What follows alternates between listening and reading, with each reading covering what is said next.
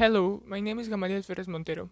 I'm 18 years old and I'm of the Virgo signs, and I have been a vegetarian for three years.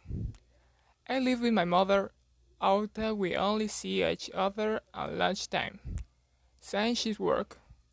The rest of the day, I can visit my grandmother, who lives near my house, or spend time with Noah, my puppy, Aruba, and Trixie, my cats.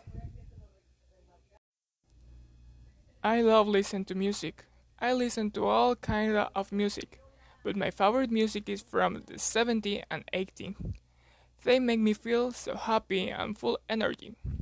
However, I also listen to more modern music.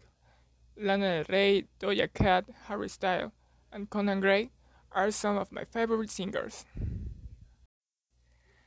In a normal day, I take my class in the morning, have lunch with my family do something activities like watching a series, draw a little bite when I am bored. Later, in the afternoon, I take care of my plants and pets, take a bath, and spend some time on my social network. During the evening, I eat dinner and finish some homework for my next day in class. And that's all for today. See you later.